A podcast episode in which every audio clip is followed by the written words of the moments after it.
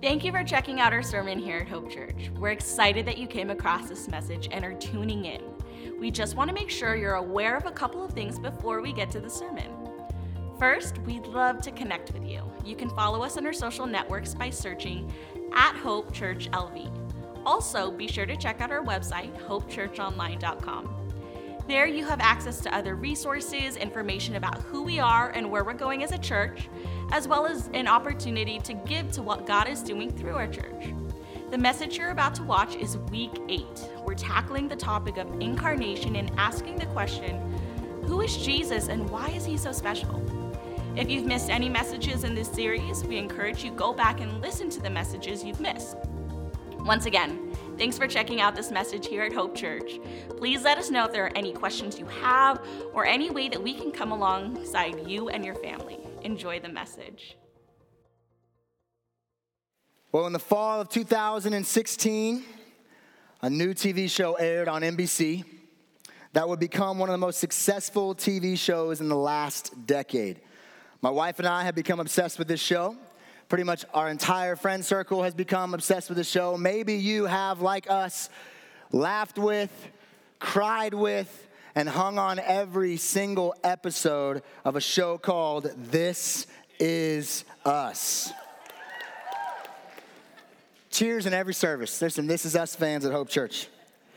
Now, if you haven't been enlightened yet by this show, it's an amazing show. You should check it out. But all throughout the show, literally from practically the beginning of this show, we knew that something was going to happen to a significant character in the show named Jack. We all knew it. Maybe you haven't watched This Is Us, but you've watched shows, movies that have like these cliffhangers, this tension that is building. You know something's coming, you just don't know when.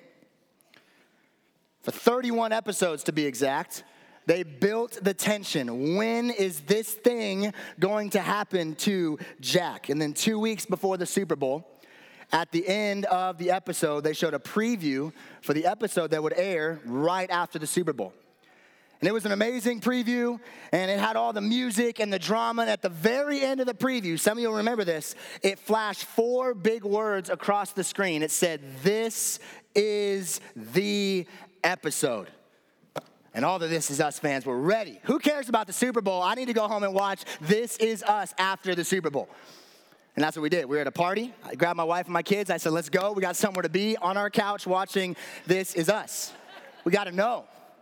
The tension was building. The stage had been set for something significant to happen. For the last 7 weeks as a church, we've been on a journey through a story together. The story of God's love through the Bible in our series, Pages. And we've been seeing some tension build over the last 7 weeks. We saw our Creator God create everything that we know.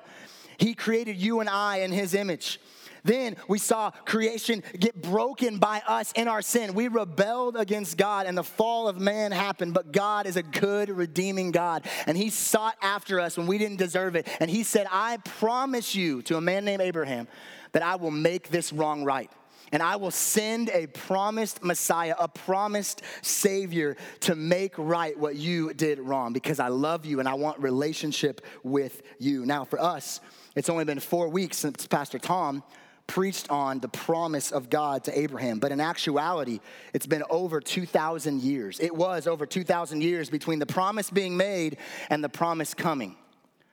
Again, I want us to think about that for a minute. 2,000 years. Talk about some tension being built. How many funerals? How many generations? How much wandering? How much waiting? Clinging to the promise that God was going to send the Savior. Pastor Vance taught us last week that God also sent prophets to progressively reveal who the Messiah was going to be. Some of you remember the puzzle piece illustration. Piece by piece, God was showing us and His people who the Messiah was going to be. But again, get this. After the last prophet spoke on the Messiah, history tells us 400 years of silence followed. 400 years of silence where there was no prophetic voice speaking about the Messiah. That's almost double the length the United States of America has been in existence as a country. multiple generations lived and died without hearing about the Messiah. You could say the tension had been built. The stage was set for something significant. God had everyone's attention. And ladies and gentlemen, today is the day. This is the episode. We celebrate it every year at Christmas time. But the massive, all-important, life-changing reality is that the promise of God has come. The promise that God made to Abraham is here. His name is Jesus Christ, and because of him, everything changes. We make a transition in our series to the New Testament. Today, we are talking about the incarnation. Incarnation is a theological term that simply means the reality that God came in the flesh in the person of Jesus Christ. And here's the question we have on the table to ask and answer in our time together today. Who is Jesus, and why is he so special? Before we get to Easter next week, and Pastor Vance is going to proclaim the gospel at Easter, who is Jesus? We have to answer this question as we enter into this week, the Holy Week in our culture. Who is Jesus, and why is he so special? So we are turning to the New Testament, and the first four books of the New Testament are often referred to as the Gospels. Matthew, Mark, and Luke, the first three books of the New Testament, they tell the story of Jesus, the life of Jesus, from a very similar perspective. But there's a fourth gospel writer. His name is John. This guy's my favorite. I had a college professor one time say that John was the weird, artsy gospel writer. You'll see that as you read the gospel. So he takes left turns. He goes everywhere, right? Because the other three kind of follow a similar cadence, but John kind of blazes his own trail, and I like it. And so if you have a Bible, open it up to the Gospel of John, the fourth book in the New Testament. We're going to read a few verses, and as you turn there, I do have to give you a word of warning. Depending on how long you've been around church, what we're about to discuss today is not going to necessarily be new information for you. I've said it in all the services, but my wife, Candice, has literally been following Jesus, praise God, since she was like 6 years old. So she's been following Jesus for a certain amount of years. I don't want to say how many because that'll get me in trouble, but she's been following Jesus for a certain amount of years. And here's the deal. She's heard what we're about to talk about thousands of times. Some of you have been following Jesus for decades upon decades. And what you are hearing today from God's word, you've heard thousands of times. My kids, 8 years old and under, have already heard this hundreds of times. I've been a Christian for about 15 years now. I've heard this hundreds of times. But here's what we believe at Hope Church. We believe what Hebrews chapter 4, verse 12 says about God's word. It says that his word is living and active, and it's sharper than any two-edged sword. It's able to cut through all that we've heard and all that we know today and rest on our hearts and change us today. So here's something I've been praying all week as we enter into a very significant week where our culture, who doesn't care about Jesus much of the time, is really going to be talking about Jesus a whole lot. I have been praying for you and for myself all week that God would open up our eyes to the glory of the things that we've heard so much that we've started taking it for granted. That we would hear God's word today and we would see, God would open our eyes to the glory of the things that we've heard so much in church that we began taking them for granted. And here's what I've been praying is that God would use today to put an exclamation point on your faith and my faith as we walk out into Holy Week and we celebrate all that this week is for us as Christians. That today, as we look at who Jesus is and why he's so special, it would put an exclamation point on all that we believe. We can stand firm on what the Word of God says about Christ as we head into this week. God became a man. Clyde Cranford, a friend of our church that we quote often, Pastor Vance's personal mentor, said this: the incarnation is the most cataclysmic event in all the history of the universe. Every other historical fact pales in comparison to the incomprehensible wonder. God has come in the flesh. So with that in our minds, let's look at the first three verses of the Gospel of John, and then we'll skip down to verse 14. Here's what the Word of God says. In the beginning was the Word, and the Word was with God, and the Word was God. He was in the beginning with God. All things came into being through him, and apart from him, nothing came into being that has come into being. Skip down to verse 14.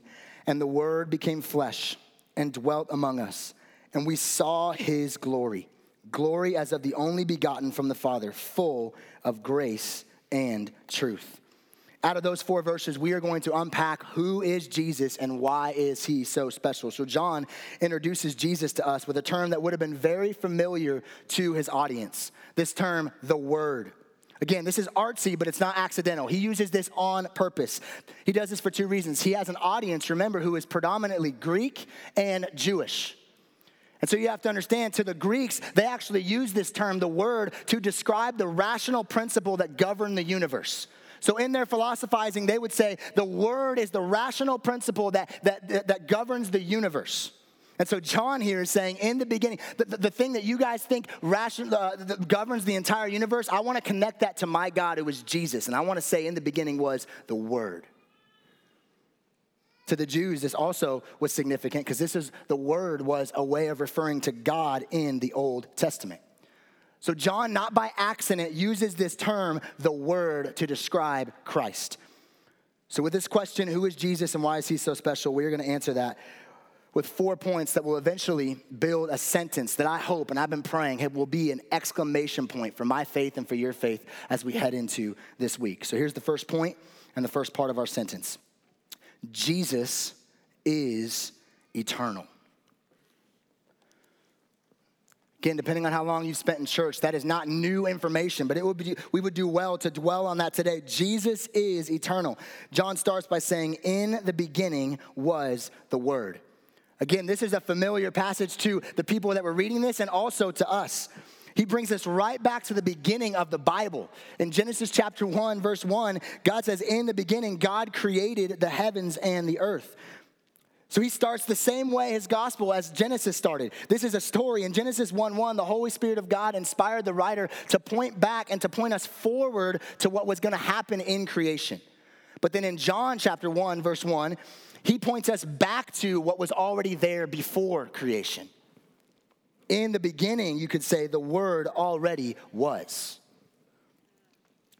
Again, you can't fully wrap our heads around this. I've been saying all morning that a lot of the stuff we're about to study today are going to kind of be a little mind bomb, right? This is a mind bomb for us because we can't fully understand. We can't fully wrap our heads around this. But John is saying here, before the first second ever expired off time's clock, before the first sunrise, the first full moon, before the first wave ever crashed on a seashore, when there was no earth, no galaxy, no sun, no ocean, no animals, no humans, no nothing, Jesus was. John MacArthur said it very succinctly. He said, Jesus Christ was already in existence when the heavens and the earth were created.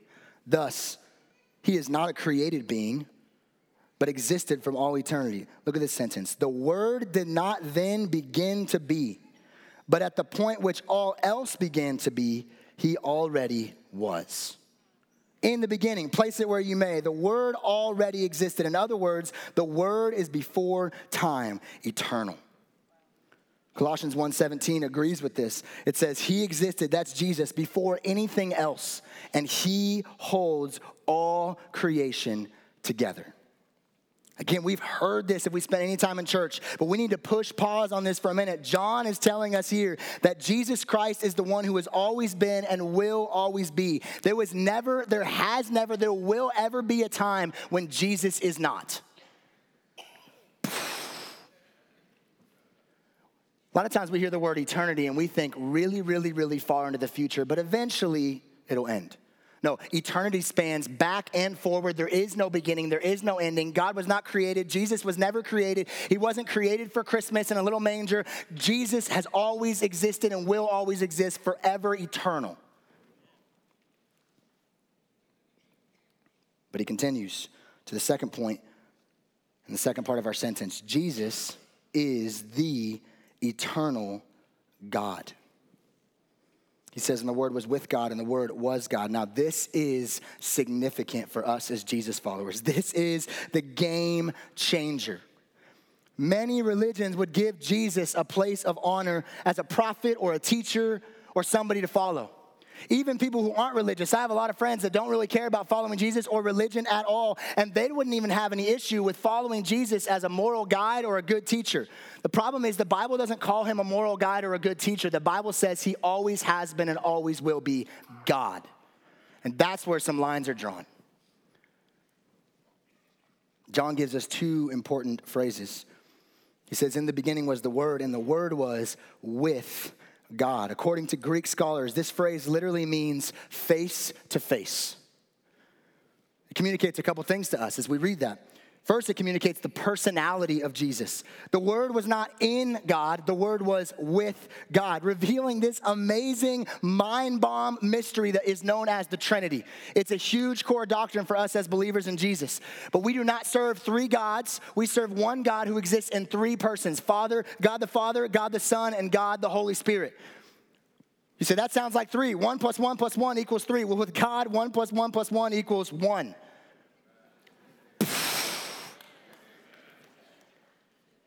We do not serve three gods. We serve one God in three distinct persons, God the Father, God the Son, who is Jesus Christ, and God the Holy Spirit. This shows when it says the Word was with God, the personality, face to face with God. The second thing it shows is his equality with God the Father.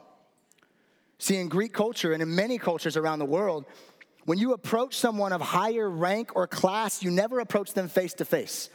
This summer, I'll go to Thailand for my 8th time, and they are an honor and respect culture. And so all the little kids that we'll do the VBS for, they will always come up to us, and they will always bow in reverence. They will always bow. Why? To show that there is an equality difference between them and I. Again, I don't think that, but they're saying, you are older than me. I'm bowing in reverence. If I walk up to an old man in the culture, I'm going to bow in reverence because I'm going to show them I understand you are older than me and wiser than me. And so in this culture, we do not say face-to-face. We bow. Same thing in the Greek culture. So it is not insignificant that John would say he was face to face with God, showing that Jesus is equal to God the Father in the Trinity, perfect, holy.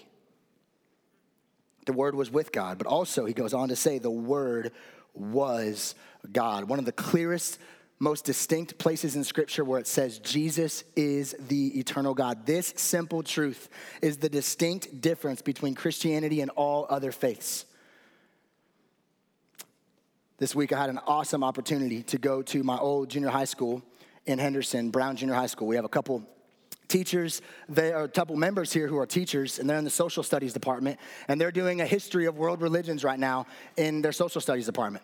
So they said, hey, we'd love for you to come, get this, in a public school, Brown Junior High School in Henderson, Nevada, and we want you to just share for 15 minutes about Christianity. Amen.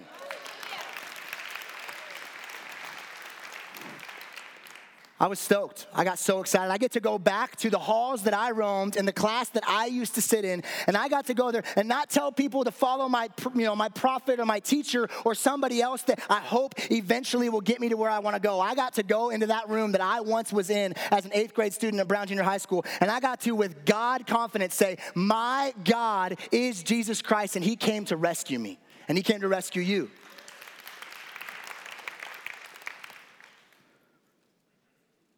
See, we live in a very pluralistic society. It basically says, come on, we all kind of believe the same thing. We got some differences, but we all kind of believe the same thing. Well, this is an area where the lines are drawn. Because when you start saying Jesus is God, people go, whoa. Because everything we believe hinges on this reality. If Jesus isn't God, this whole thing falls apart. For this reason, throughout history, this has been the single most attacked doctrine of the faith. Many accept Jesus as a teacher or a great example, but they deny that he is God. I think they know the implications. If God really did come into his creation and die on a cross for his people, you have to deal with that. So it's all over the New Testament. John says it very emphatically here, Jesus is God, but also I want you to see Jesus claimed it to be true. Jesus himself, lots of times in Scripture, claimed to be God. I'll show you one in John chapter 10, verse 30. He says very clearly, I and the Father are one. You have to understand, when he said that to the people he was talking to, that would have been a record scratch moment. That is not a small thing to say. I and the Father, who is the Father of Abraham, your Father, we are one. That is an emphatic statement that they are equal. He is God. One of the most clarifying books for me as a new Christian is a book called Mere Christianity by C.S. Lewis. If you haven't read it, I highly recommend Mere Christianity by C.S. Lewis. And in it, it's written back in the 1950s, and he pushes back on a notion that's still very much alive in our culture. It's basically this philosophy that says you can take the social ideas of Jesus, the peaceful ideas of Jesus, the love your neighbor philosophy, but leave the sin and the cross and the heaven and hell conversations and the really radical ideas. I want this stuff, but I don't want that stuff. And C.S. Lewis says, and it's still true today, that if you look at what Jesus himself said, he has not given us that option. And he says, if you were to put all the things that Jesus said all over this stage, and we were able to look at everything that Jesus said, you'd really be left with one of three options. The first one is he said, you would have to say he is a bold-faced liar. If everything he said didn't come true, then nothing he said can be trusted, and he's a liar. Second option C.S. Lewis gives is my favorite. He says he's either a liar or he's a complete lunatic. Because think of some of the things that Jesus said. He said, I'm going to die, and in 3 days, I'm going to be raised from the dead. Again, we hear that from a biblical lens. Think about if somebody did that here today, right now. Came up and said, hey, before you share, Scott, I want to say I'm going to die today, but next Sunday, I'm going to come back on Easter Sunday, and I'm going to show you guys that I'm alive. Listen, you guys would be like, that guy is a crazy person. You wouldn't say, maybe we should talk to that guy after service and find out what social ideas and philosophy he has that I can follow in my life. No, that guy's crazy. He said when he was talking to people, hey, I want you to know, you're telling me about your son that's sick right now. I want you to know as you were talking, I healed them. Go home. He's healed. He said, me and God the Father are one. This is not somebody you want your kids growing up to be like unless everything he said was true. This is not some just like take that, leave that. He's either a liar, he's a lunatic, or C.S. Lewis says he's exactly who he says he is, and he is the Lord of the universe. There's no gray area. See, I love this because a lot of people think you have to check your brain at the door to be a Christian. And so you get people that say, come on, critics of Christianity will say, come on, let's be rational. Look at the things you see and you believe. Listen, let's be rational. You can't look at Jesus' life and take a little bit but leave the rest. He's either a liar, he's a lunatic, or he's exactly who he says he is, and he's the Lord of all creation. Jesus is the eternal God. And just in case we are not totally clear on what John is saying, he adds verses 2 and 3. He says, he was in the beginning with God. All things came into being through him. And apart from him, nothing came into being that has come into being. Leads us to our third point, third part of our sentence. Jesus is the eternal God who created all things. Jesus is the eternal God who created all things. Again, let's let the word of God sit on us today. Colossians chapter 1, verses 16 and 17. This is talking about this Jesus.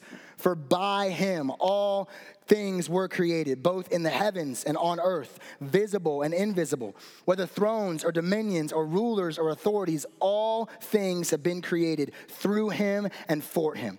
He is before all things, and in him all things hold together. That's talking about our God. That's talking about Jesus holding the universe that we know of in his hands, holding it together. You see, the problem is there's a disconnect between the Jesus that we read in Scripture and the Jesus that a lot of us will see this week.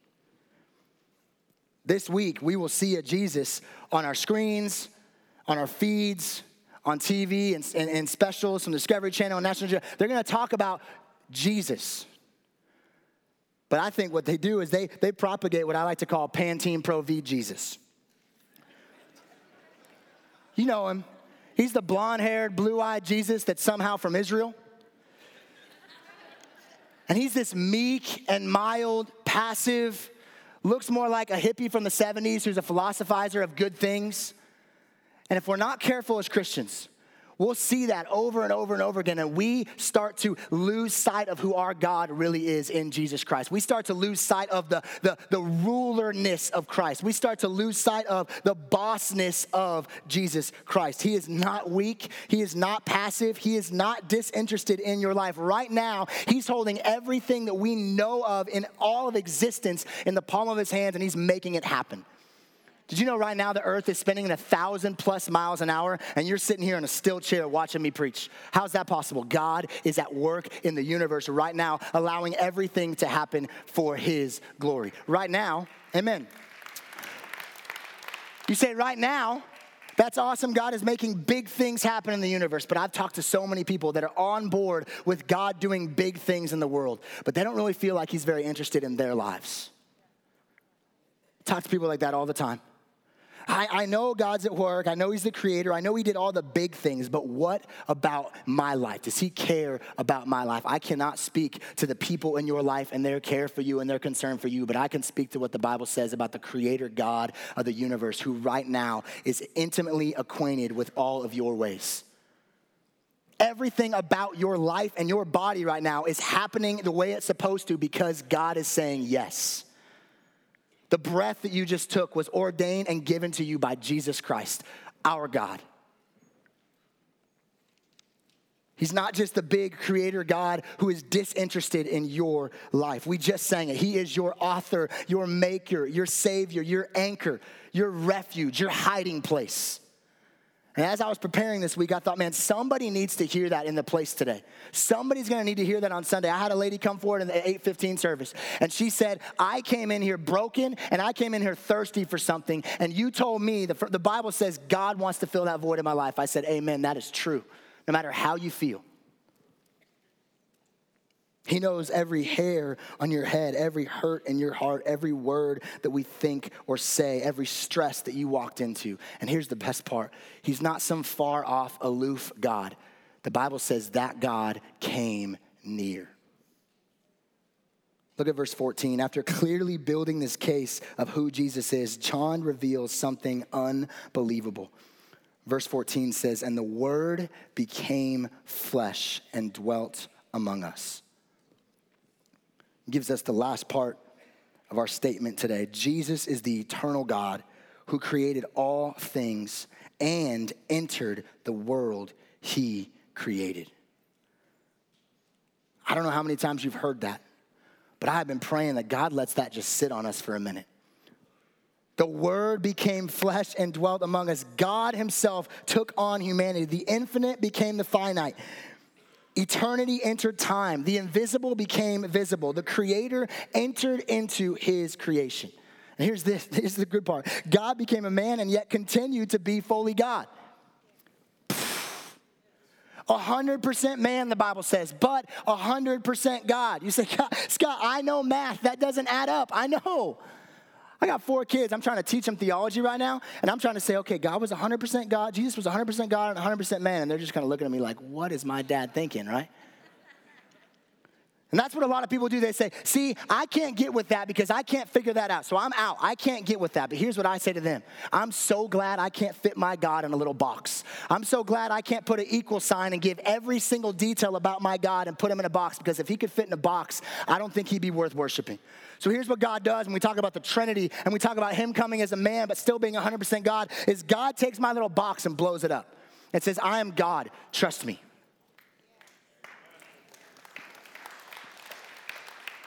So I praise God for his bigness, and I hope you will too, and I love this. John continues, the Word became flesh and dwelt among us. And then he continues on that verse. He says, and we saw it. Again, we read John, it's the Apostle John. This is an uneducated fisherman writing a letter, and he's saying, I know this sounds crazy, but I saw it. For 3 years, I followed this man, and he healed people, and he did miracles, and he said he was God, and he raised from the dead. I saw it with my own eyes. And for us as Jesus followers, we're in that same boat. Listen, I'm looking back at 15 years of following Jesus, and I'm just telling you right now, I've seen it. I've seen him take something that is so broken. I've seen him take marriages and lives that are so broken and things that are destroyed and addictions. And I have seen his glory at work in those situations. I have seen it, and so have you. That's our God. All throughout his life, Jesus was on display as God. Miracles, signs, wonders. You say, why is Jesus so special? One of the answers is the incarnation. That God became a man and dwelt among us. If there was no sinless life, there would be no sinless life without the incarnation. There would be no death on the cross without the incarnation. There would be no resurrection for our life without the incarnation. There would be no hope for salvation for you and I without the incarnation. It is not insignificant today that God became a man and dwelt among us. And going into this week, we will hear a lot about Jesus. In our culture, we will hear for the next week a lot about Jesus. Some things are right and some things are wrong. We wanted to give an exclamation point today on our faith to stand on, that Jesus Christ is the eternal God who created all things and entered the world he created. Jesus, you are good. You are God. Just like we have all day today, we are praying right now that you would do what you want to do. Holy Spirit of God, we invite you to move on hearts, to change people. Just as Jordan prayed earlier, would you not let us stay the same as we walk out of here today? Just as we take a few minutes to respond, the rest of John's gospel goes on to explain the amazing details of Jesus' life. And just like we said earlier, the reality is Jesus doesn't leave us a lot of options to be on the fence about him. You and I have to deal with the person of Jesus and who we believe he is and who he was. And near the end of his gospel, John gives us these words in John chapter 20, verse 31. He says, but these things have been written, these things meaning the book of John, these things have been written that you may believe that Jesus is the Christ, the Son of God, and that believing you may have life in his name. See, Jesus did not come to earth to give us great philosophy to follow. Jesus didn't come to earth to teach us to love our neighbor better. The crowning reason Jesus came to earth is to fulfill the promise that God gave to Abraham thousands of years before that, to right the wrong of sin and to redeem us back to himself. That's why God became a man and dwelt among us. So the question on the table for all of us today is, do you have a relationship with Jesus? There's nothing you and I can do to get ourselves cleaned up enough to be accepted by God. The Bible says Jesus has done all the work for us. His death on the cross in our place was payment for our sin. There's nothing you have to do. There's nothing you have to conjure up to get to God today. God came to get you. That's the incarnation. It's been paid for. It's free. It's available. We've had people in the last couple services say, I need that. We've been saying it like this. Maybe you came in this morning and you walked in and you are in a spiritual desert and you're looking for anything because you are so dying of thirst. Jesus would call himself today the living water that will cleanse your thirst.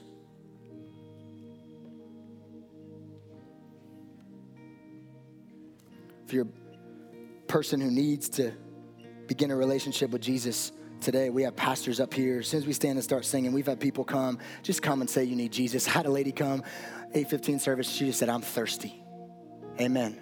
We're all thirsty in here. We are all desperate for Jesus today in here. Maybe you need to begin a relationship with Jesus today. Maybe you want to have a conversation. You got some questions about a relationship with Jesus. That's what this time is for. Every week, we'd love to have a conversation with you about how Jesus changes people. Jesus transforms lives. He heals what is broken.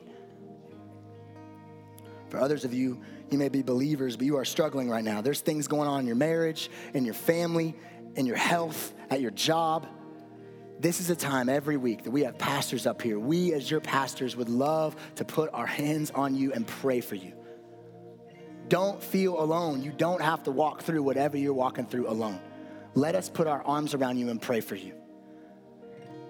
Maybe you want to come here as we sing and just kneel at the altar and worship this Jesus who we've been lifting up all service. We've been talking about how worthy of his name he is. We've been praising the name of the Lord our God. That is Jesus today, and we can do it again.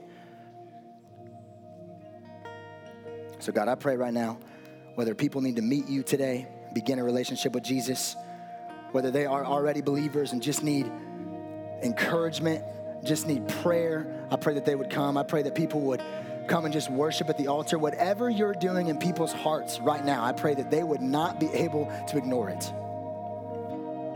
Jesus, thank you for who you are. You are the eternal God who created all things and stepped into the world you created. God, you are worthy of our praise, and right now we want to worship you. You're good. You're God. We trust you to move and to work and have your way in this time. In Jesus' name.